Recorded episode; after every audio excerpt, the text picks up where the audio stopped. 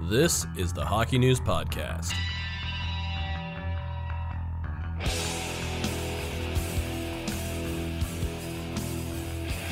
Hello, everybody. Welcome to the Hockey News Podcast. It's Matt Larkin here. It's Ryan Kennedy, and that's it. Producer Steven lurks in the background, but we are 100% Ken Campbell free today. We will miss him. He'll be back next week. So, Mr. Kennedy, we are roughly a quarter of the way through the season, although it feels strange to say that because there are teams that have played, you know, nine games, there are teams that have played 17 games. But if you average all the games together across the NHL, we're roughly at the quarter mark. So I wanted a little uh, prediction update for you. I want you to let me know has your Stanley Cup pick changed? And if so, who is it? And if it hasn't changed, just reiterate why you're sticking with your original pick. Yeah.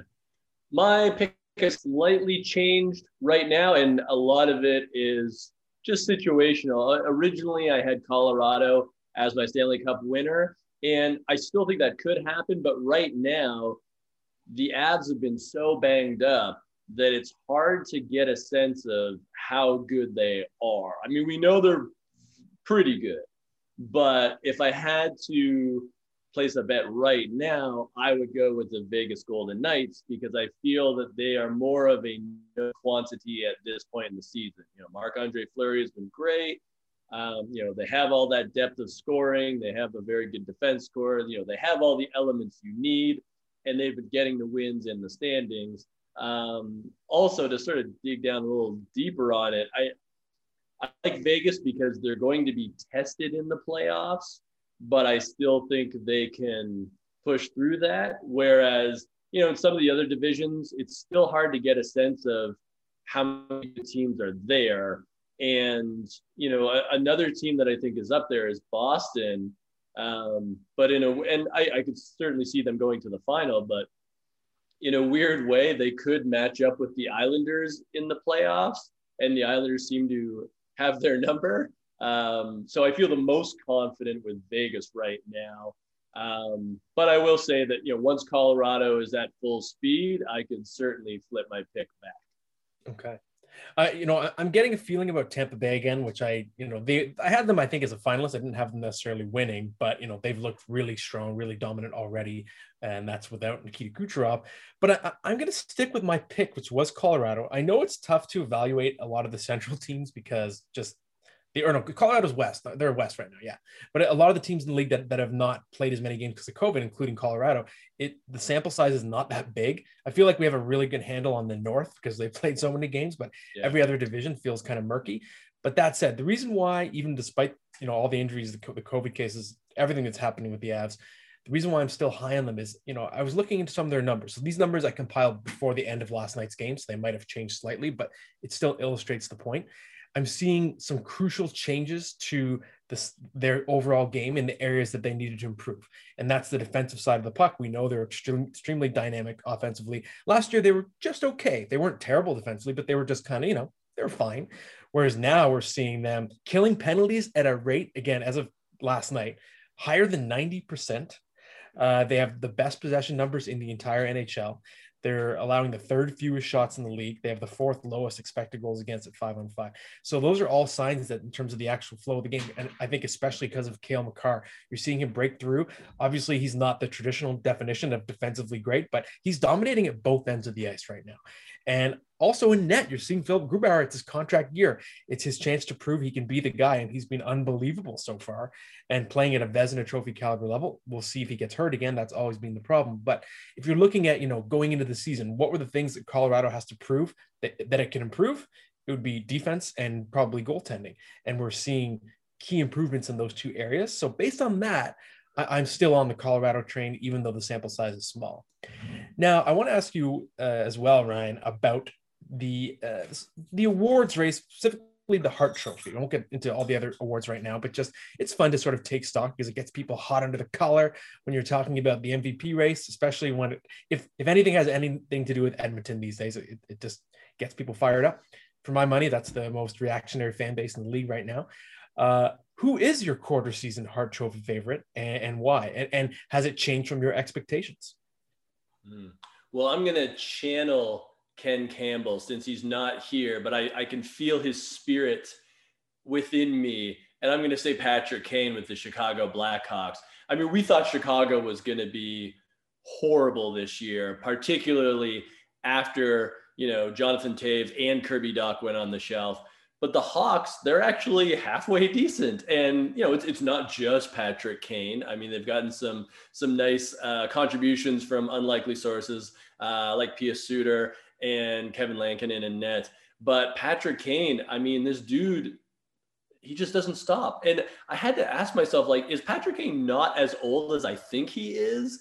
Is it possible that like he's just always been around since I've been with this magazine? Uh, you know, I mean, he was drafted uh, while I was, you know, in my early days here. But it got me thinking, like, do I think Patrick Kane is older than he is, or is he just kind of like ageless when it comes to uh, offensive production? But I mean, what he's done for that Blackhawks team, the the boost he's given them when they needed it the most, I think that you know qualifies him for that Hart Trophy status, especially if Chicago manages to sneak into the playoffs, which for me, even in a uh, a shortened season, I, I, feel is a must if you're going to be the Hart Trophy winner. Mm-hmm. And you, I, I think it's a good argument, especially because if you think of the traditional definition of the Hart Trophy, most valuable to his team, and with all the losses at center that the Blackhawks, Blackhawks have had, Kane carrying the team on his back, it really fits the definition. Kind of reminds me of Taylor Hall a few years back, and you know, Kane, it's weird.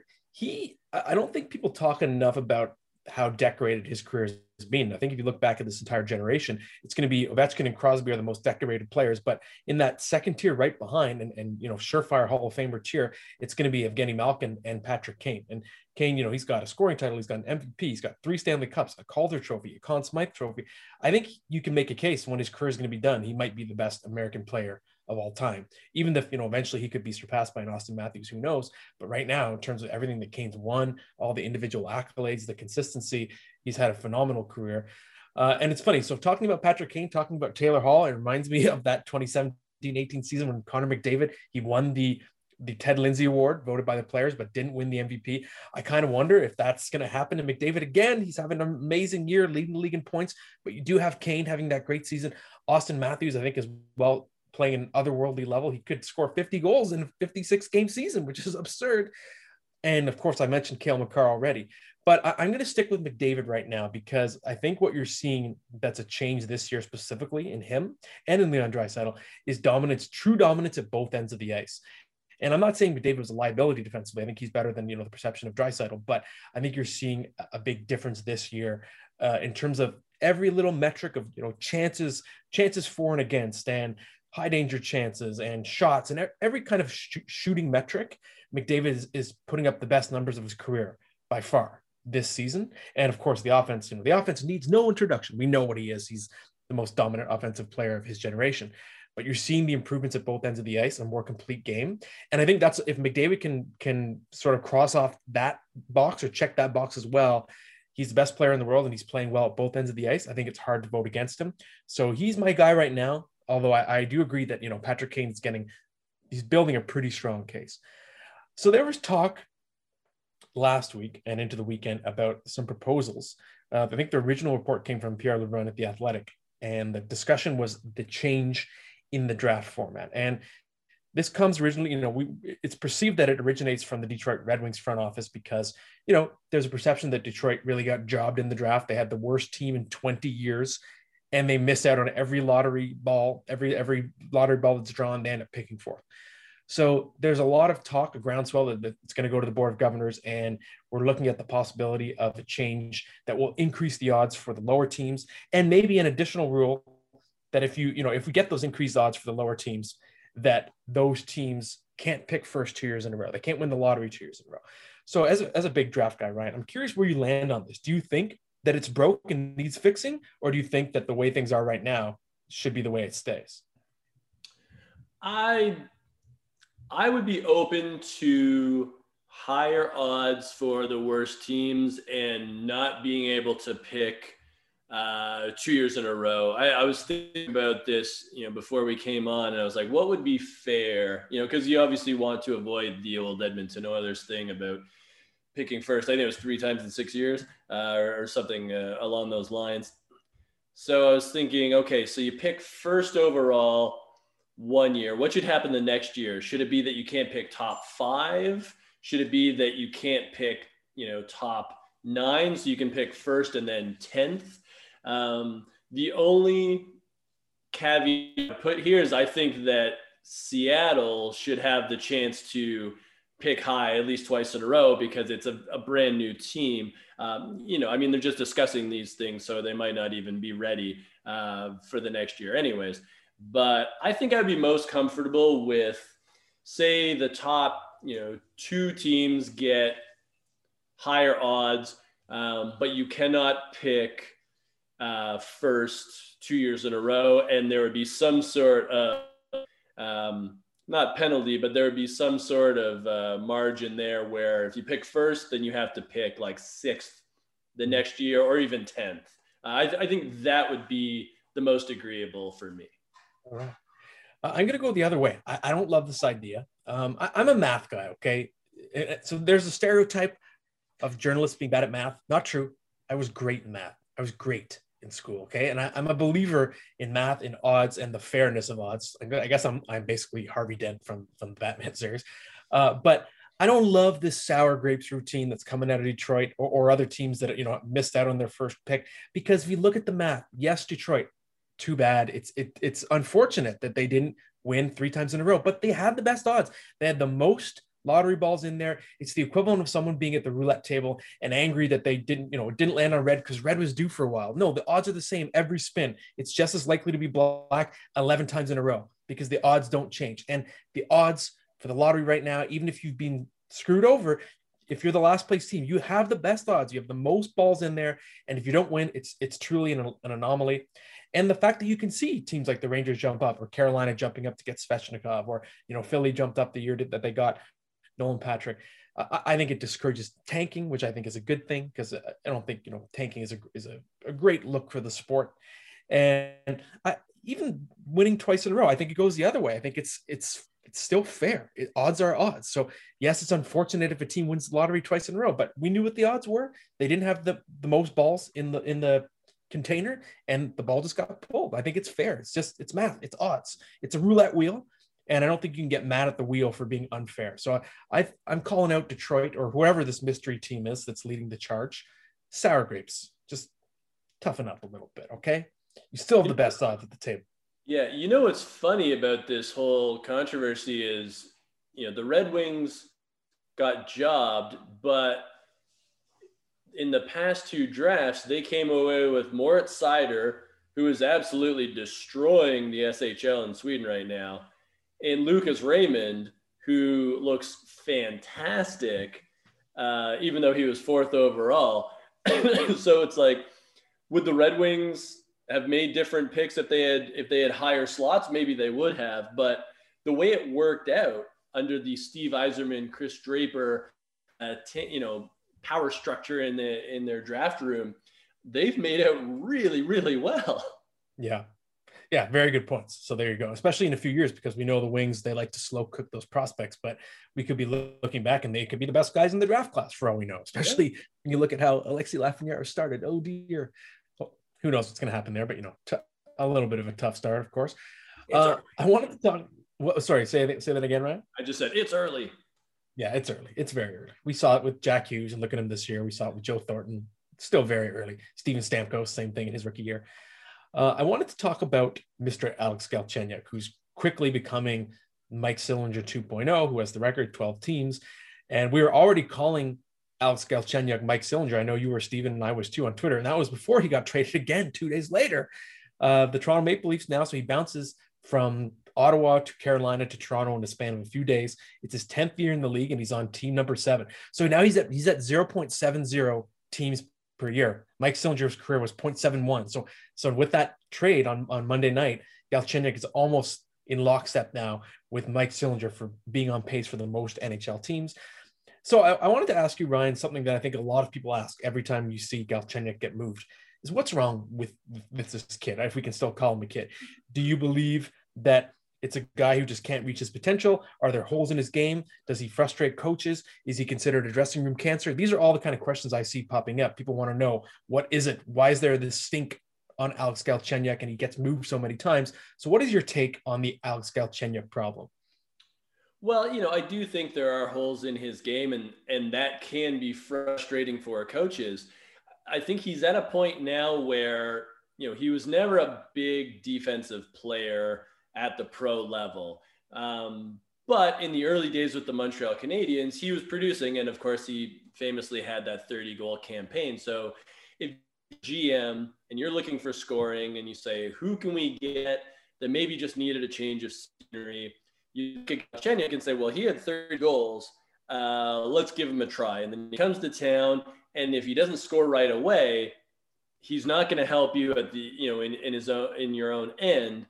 So all of a sudden he goes down the depth chart and you're stuck with a player who if he's not scoring then he's not helping. And it's a bit of a problem because you know for a lot of teams they have top six forwards um, and they have top six forwards that can play a two-way game. So i just feel like it's hard for him to find a good fit right now because what he brings has to be tangible on the score sheet. And, you know, bouncing from team to team, system to system, it's not easy to catch fire right away. And he has not been able to do that, frankly, since he left Montreal. And, you know, it's funny talking about him moving team so quickly. I wouldn't be surprised if we see him get drafted by Seattle because uh, there's another team that would say, okay, well, we need scoring. Um, you know, let's maybe it's a guy that needs a change of scenery. Uh, so maybe Galchenyuk is uh, a member of the Kraken by this time next year. Who knows? Um, but you know, I've, I've never heard about him being. I, I've actually like I've known him since he was I think 16, uh, back when he played for Sarnia in the OHL, and he always struck me as a, a pretty nice young man. He was uh, very helpful with Nail Yakupov uh, in Sarnia. You know, Yakupov came in, uh, barely spoke any English. Galchenyuk uh, obviously speaks multiple languages. And uh, yeah, I mean, he was always cool with me, and him and him and Yakov were hilarious together. Uh, they were just a lot of fun. You know, they're huge buddies. Um, so it's to me, I don't think it's anything like that. I think it's just a matter of a player who, you know, he's he's limited at the NHL level, and the thing he does, you got to do right away, or teams are going to move on. Mm-hmm. Yeah, I'm with you. It's funny. I'm smiling now because I'm just thinking of Nail Yakupov in his draft year when we had him on the cover. And he has some of the best quotes in any story we've ever had when he was Nail Yakupov talking about how he was like, My favorite movie is Phone Booth. I don't care. Like he loved the movie Phone Booth with Colin Farrell. And he that was one of his quotes in the magazine, like in his draft day story. I love Phone Booth and I don't care. But I, I digress. Uh, it's interesting with Galchenyuk. It's such a Kyle Dubas acquisition because the Leafs they love their overqualified fourth liners. You know, Jason Spezza, Joe Thornton, Tyler Ennis before, Nic Petan, all these guys and now Galchenyuk that have like more upside than you typically get from a fourth liner. So I understand the rationale. Like it's a good fit for the type of player the Leafs love to target. If we see Galchenyuk eventually get a shot in the fourth line. But like you said, Ryan, you know, when this when the offense dries up, it's like, what do you have left? And I think the problem with Galchenyuk is the pattern of not evolving again and again. You know, he, he seems to land in coaches' doghouses very quickly, and people are always waiting to see him get his chance at center. But then it's all you know, there's the pattern of the coach not sure if they're going to give him a chance because he's hasn't earned it, and it's just the defensive play. The defensive play has been consistently poor. He's graded out as a liability over the course of his career, and it just it doesn't get better he just doesn't seem to and, and, i'm not saying i don't know enough about what happens behind closed doors to i'm not going to accuse him of, of refusing to learn, but I'm just saying the optics of it and what seems to be the perception from his coaches, it are it's it's just that this kid doesn't learn. He doesn't play good defense and he just has not improved the commitment there, which is why he bounces around because every team's trying to catch that lightning in a bottle and hope they get that 30 goal guy back. And when they quickly find out they don't, then what you're left with is a guy who's hurting you more than helping you on the ice. So I'm with you on that one, Mr. Kennedy. Uh, next up, so the NHL has introduced a, a number of new COVID protocols. Uh, among them, a, a, few quick examples. You know, they're treating players when they're at home now more like a traditional lockdown, where you know they encourage them to order groceries, and their their their own everyone in their household is supposed to try and stay home as much as possible. They're increasing the usage the usage of masks, so it's anytime you're off the ice, as soon as you or, or the bench, as soon as you get to your dressing room, even between periods, you're now wearing a mask we have rapid testings. What we're trying to do is eliminate what happened with Tom, Thomas uh, Nosek last week with Vegas, where he comes in to a game and he gets a positive test in the middle of a game, gets pulled out. It's very similar to you know the Justin Turner situation in the World Series. So there are a bunch of new protocols the league's introducing because things have gotten pretty out of hand. We have had, I think, one point last week, five teams shut down, maybe six at the same time. So are you skeptical about this, Ryan, or do you think these new changes are going to finally stick and we're going to see some extended periods without teams getting locked down? I think things are going to get marginally better. I don't know if we are ever going to have a situation where all 31 teams are fine at the same time. I think, I mean, depending on how vaccinations go in North America, uh, I think you know the United States is a little ahead of Canada, but ironically, you know Canada's NHL teams have been fine so far. Um, you know the players, I think they needed to take things a little more seriously than they did at the beginning of the year. Uh, maybe because they were in the bubble last year and they had that structure, they didn't have to worry as much. But now, when they're going back with their families, and I'm sure their families are out and about, you know, depending on what state they live in um, things are a lot more fluid in that sense. And I think, you know, in the past sort of week or two, when things looked pretty dire, I think that was a wake up call for the players and for the league. And that's why the league instituted these new, new policies. But, you know, I, I think even the past couple of days, we've seen the number of players on the COVID list drop. And that's a, that's a positive. And, you know, I mean, it's, it's too bad it took up call, but I think with, uh, you know, I mean, you're dealing with this large group of people uh, spread all over the United States and then in Canada as well.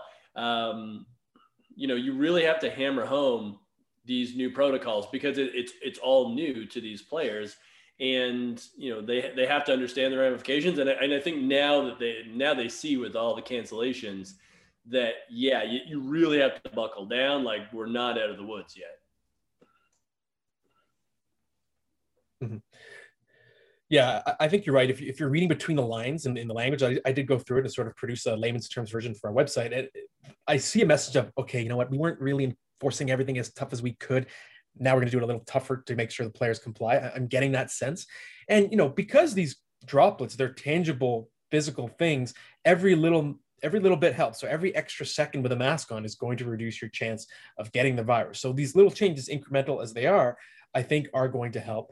And if you look at the pattern across, you know, baseball and football, for example, you saw in both the NFL season, 2020 NFL season, 2020 Major League Baseball season, huge clusters of teams going down, dropping like flies early in the season, and then really smartening up. And you almost never, I don't know if you ever did, but rarely, if ever, did you see the same team go down twice. So there seemed to be a pattern of team plays it a little too loose they get a big slap on the wrist or a big wake up call, I should say. They get shut down. They come back and they're way more conservative with their behavior when they're not on the playing surface and they don't get it again. Like the Florida Marlins, remember, they were a disaster. The Miami Marlins were a disaster at the start of the season, Tennessee Titans in the NFL. And you saw those teams kind of smarten up. So, what I'm hoping we're going to see in the NHL now is the same pattern of the teams that got hit hard early, understanding how serious things are now, and they're going to be the best behaved teams going forward. It's kind of sad that it, it has to come to this to get the players really snap into attention and do it. But I think the chances of, of it working are, are, decent. The only variable, the confounding variable, is the variants of the virus, which apparently are far more contagious. So if they start spreading really quickly, then it could be an all bets are off situation. It could just spread around the league really fast. So hopefully these changes will get things under, under control in time before the variant starts to take over. If the variant takes over, then we could see another bubble situation, but hopefully not. Uh, let's do some mailbag questions. We're going back to Big Old Goof. And I, I want to say something first. If people are ever wondering about the, the question selection process. So like, hey, why is Big Old Goof getting another question? We did Big Old Goof's had a question a couple times in the last three podcasts. The reason is I, I pick questions not based on who's due. It's just based on which question is, is most interesting for everyone to listen to. So if someone has a really good question two weeks in a row, and I think it's something the audience will like, I'm going to go back to that person a couple weeks in a row just in case you haven't had your question picked and you're wondering why. So, with that, we go back to Big Ol' Goof. And Big Ol' Goof wants to know the Calgary Flames, Gong Show, coach, GM, massive trade. Something has to click or give with that team soon. Do you agree with the sentiment from Big Ol' Goof, Ryan? Nah, the Flames are fine. Uh, I, I, think uh, maybe he looked at the points and not the games played. Because uh, Calgary is a playoff team by points percentage right now. They just haven't played as many games as the teams uh, above them. Uh, I think Calgary is one of the few teams in the North that plays defense. Uh, they have a great goaltender, Jacob Markstrom. Johnny Gaudreau has clearly rebounded from last year's debacle. He's putting up great numbers. I think maybe there was a point a week or two ago where things looked like they might be a little dicey for the Flames, but I think they figured it out. And, uh, you know, we're recording this Tuesday morning. They won again last night, uh, even though it was in extra time. I, I, I think the Flames are in fine shape. I mean, maybe you add or subtract, maybe you tweak a little bit, but right now, I mean, they're in a good position. All right. I'm going to go the other way, Mr. Kennedy. I'm sticking to my guns with what I said in the offseason. I think the Flames are stuck in the murky middle, which is the worst place you want to be in the NHL right now. If you're if you're kind of limping along in mediocrity, you're not going to win a Stanley Cup. You might win a playoff series or two. They barely won any playoff series in the Brad Treliving era. He made some big moves in the offseason. But the problem is, I think the moves you know, they address certain areas, but I, I don't think they address the biggest area of need, which is offense. And the Flames, they're 19th in goals per game right now. They're 26th, 26th in shots on goal per game. Johnny Gaudreau's got nine goals, really resurgent season. You got two players with five and nobody else with more than five goals. And we're 15 games into the season. So you're just not getting that secondary offense. You've got Matthew Tkachuk, Sean Monahan's got two goals. And I just don't think this team is dynamic enough, is potent enough to score enough to be an elite team. And I think that's a problem. I think I still believe that Calgary eventually is going to have to go backward to go forward because also the farm system it's not elite. There's not like you know a, an absolute can't miss superstar scorer coming down the pipeline. And typically you know you either have to just really hit big with your scouting or finish lower and pick higher to get that kind of player. And I just don't know you know as an example Gaudreau they found him they mined him later. Monahan they picked high to get but I, I'm just not seeing the ceiling with the Flames. And I think they're a decent team. I agree.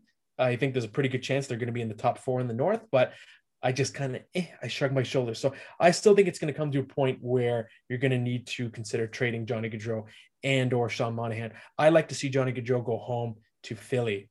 Uh, you know, he's I think he's a South Jersey guy, but he, I think he grew up a Flyers fan. He's from that area, and I think that's a team that could use another dynamic scorer to get over the top and become an elite contender. So I'd love to mm-hmm. see Johnny Gaudreau in a Flyers uniform at some point. Maybe it'll happen, maybe not. Next question is from Proud American underscore CO. Why are the Avalanche always injured? Last season, the bubble, now this season. No one is that unlucky.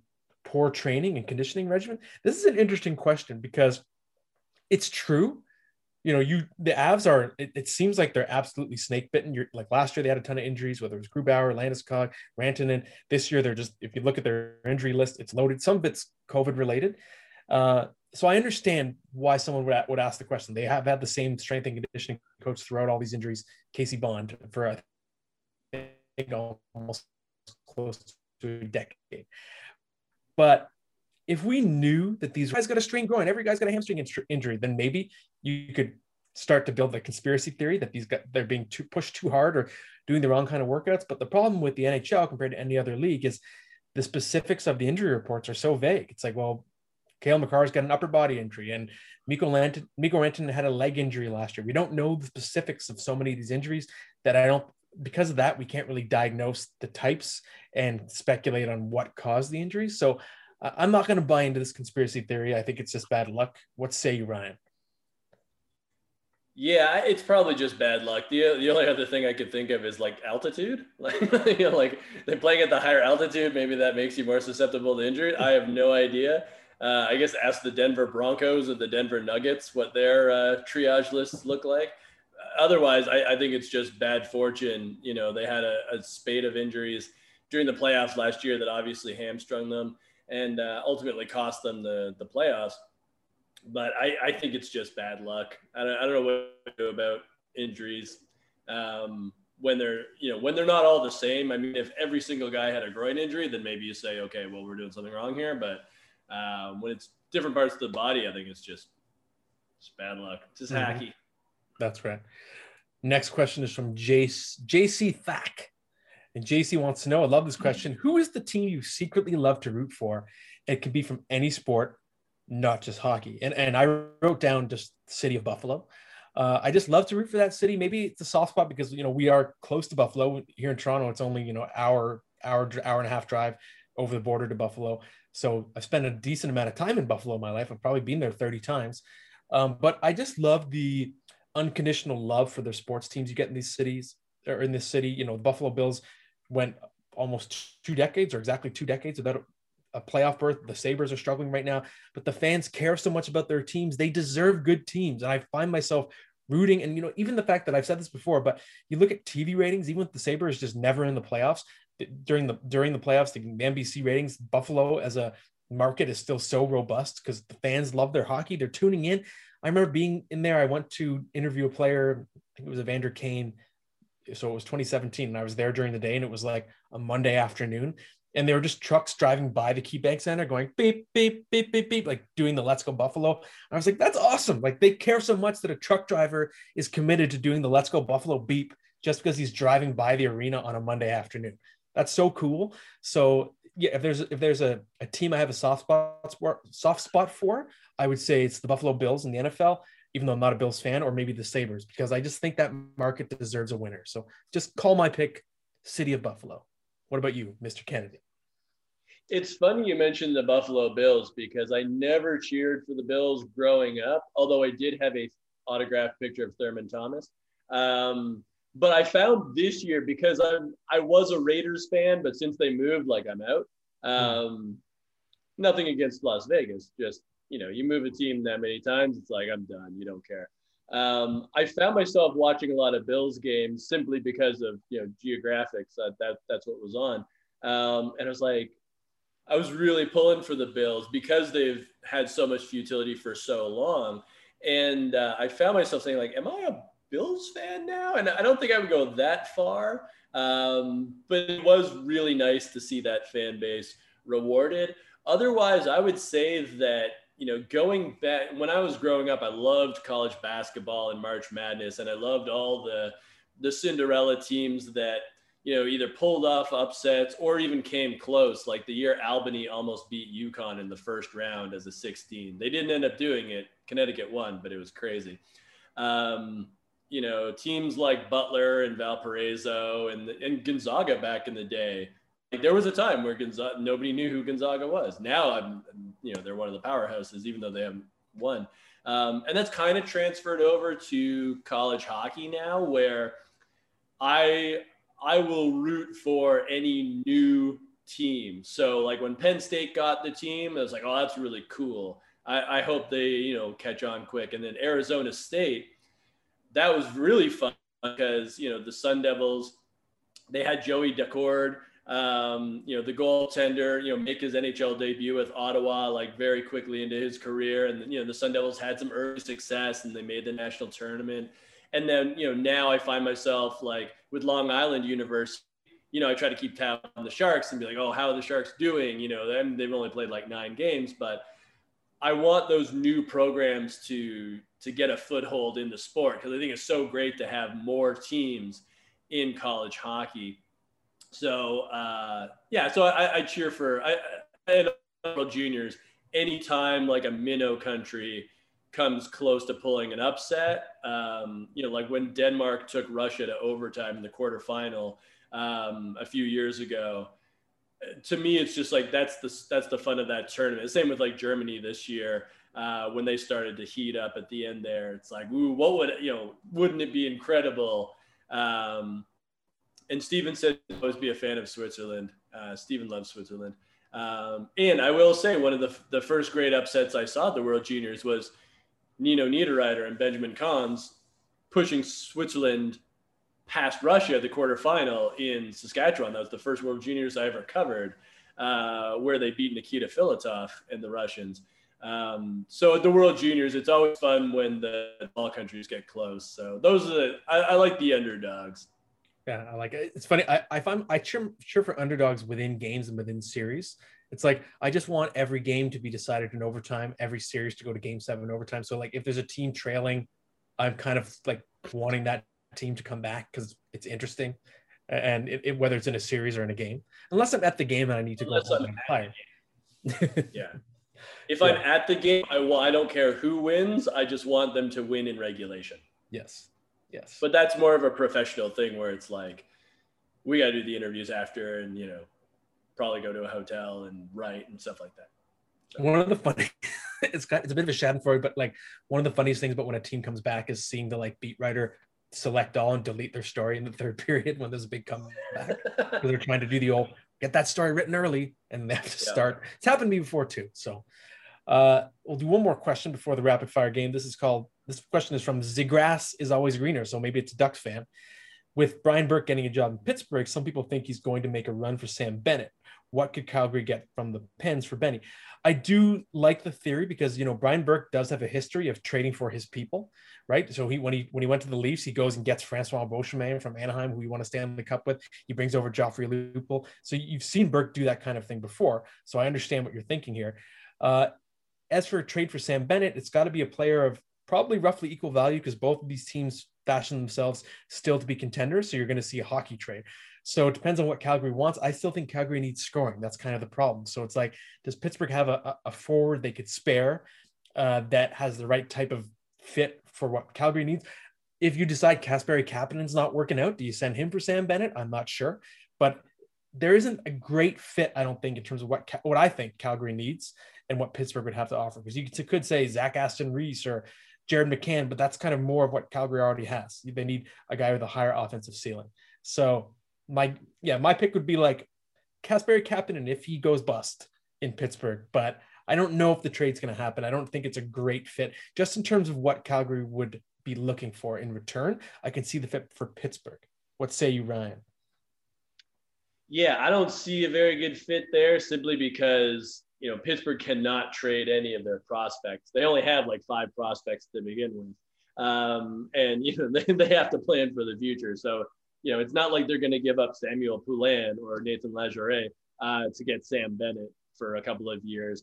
Um, I feel like with Pittsburgh right now, you know, it, it's best for them to just talk about what they have. You know, Ron Hextall is just sort of, you know, getting feet under him with this new job.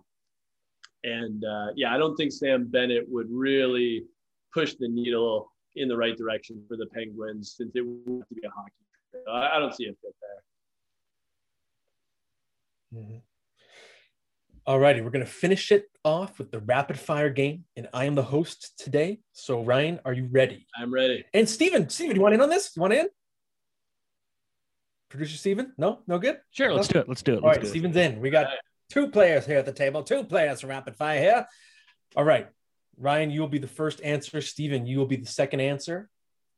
Question one Ryan, how worried are you about Alexis Lafreniere on a scale of one to 10? Uh, two, not not worried at all. I'm it's going two, two also. I'm going to say four. Not really worried, but it's it's been really bad, like even worse than Jack Hughes bad so far. What is the nerdiest thing about you, Ryan? Oh, um, like my hardcore punk record collection, probably. Yeah, I, there's a lot of nerdy things about me. I, I will, yeah.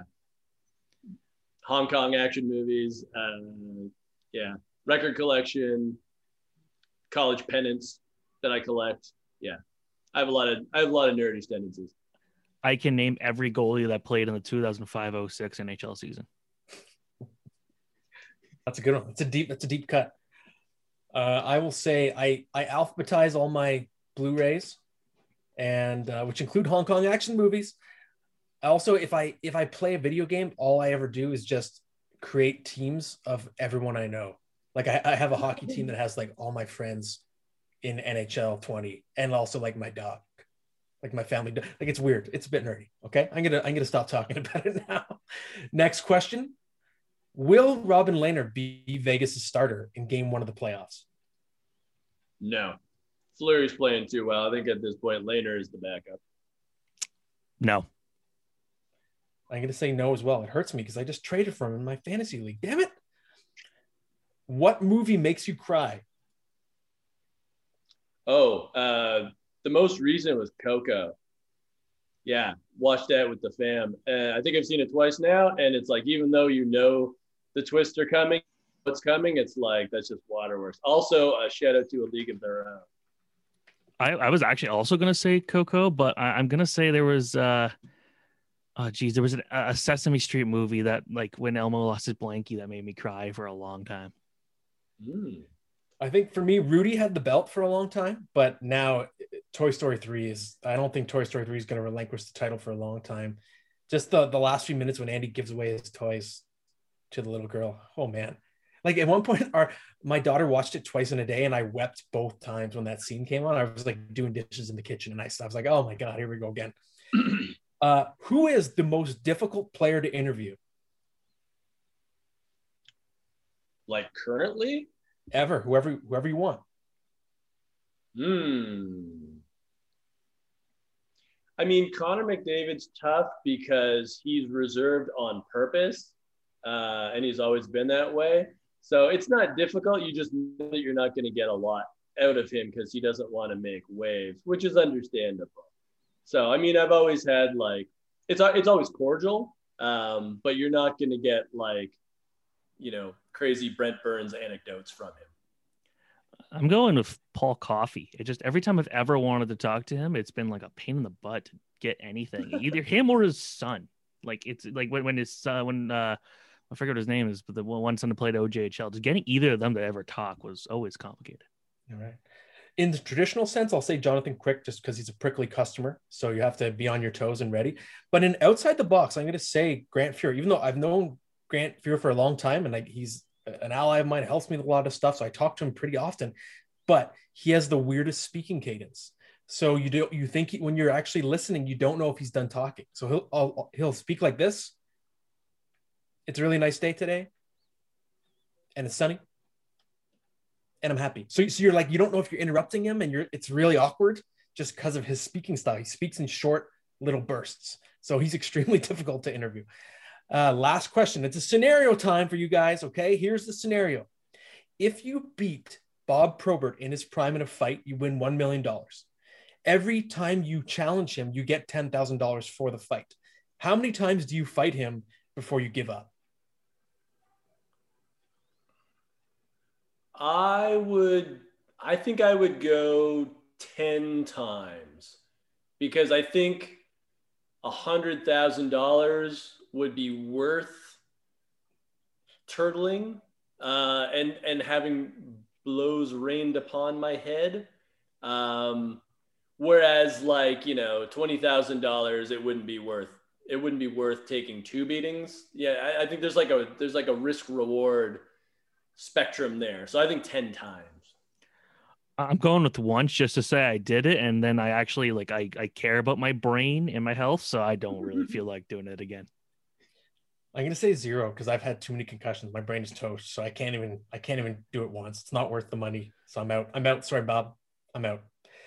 And that concludes the podcast for this week. Thank you for listening, everybody. We'll be back. As far as I know, the white haired man, Ken Campbell, will return. See you next week.